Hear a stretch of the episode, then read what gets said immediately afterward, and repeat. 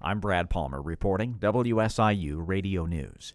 The state of Illinois is chipping away at its unemployment insurance debt. Enhanced benefits paid during the covid nineteen pandemic helped lead to a four point five billion dollars deficit in that fund.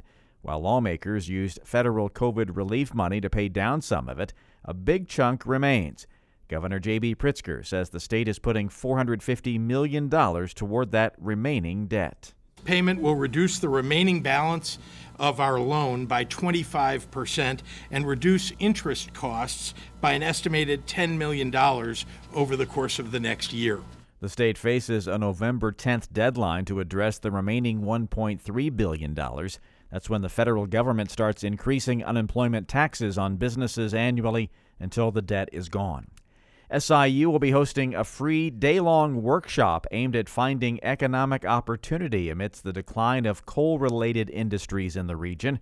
The workshop will engage community leaders and identify opportunities for regional economic diversification and growth in the Illinois Basin. Anyone who is generally concerned with supporting and sustaining the region is welcome to attend. Registration is required to attend due to limited space. The workshop is set for nine a.m. to three p.m. Thursday at the S I U Student Center. Much of the Great Plains are in a drought that's killing crops and hurting farmers. The dryness is also draining lakes and rivers, revealing objects typically buried by water.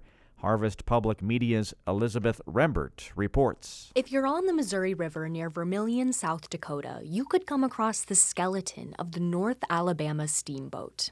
It's usually buried by several feet of water, but this year, it's peeking out above the waterline. Tom Downs with the Missouri National Recreational River says the North Alabama sank in October eighteen seventy after hitting a huge log. Downs says every once in a while, low water levels help people rediscover the ship and steamboat history. Yeah, I think it stirs the imagination to think about a day when steamboat travel was the ticket. You know, that's how you got up and down the river. It's not the only thing the drought has uncovered. In Texas, dinosaur tracks have emerged. For Harvest Public Media, I'm Elizabeth Rembert. An Illinois Republican lawmaker is trying to make bribery and intimidation by a public official detainable offenses. Mawa Iqbal has the story. House Minority Leader Jim Durkin says Illinois' history is mired in political corruption. While those instances have involved federal charges, Durkin says tightening up state laws will send a message. We are at a crucial time in this government where we are constantly losing uh, respect from the public because of the actions of many legislators.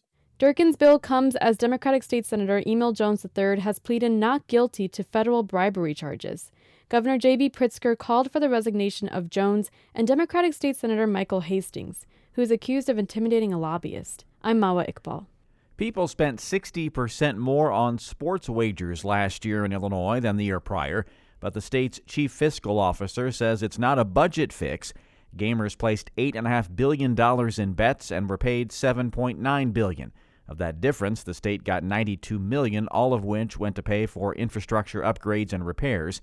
Controller Susanna Mendoza says ninety-two million dollars in a more than forty billion dollars state budget isn't much. I'm very happy that we have additional money, that this is on the positive side of the equation, but it's not anything that I look at as something that we can build or forecast our bill payment cycle on. The state's Commission on Government Forecasting and Accountability predicts more growth in sports wagering, with licenses still to be issued and in-person betting to be allowed at major venues like the United Center and Wrigley Field.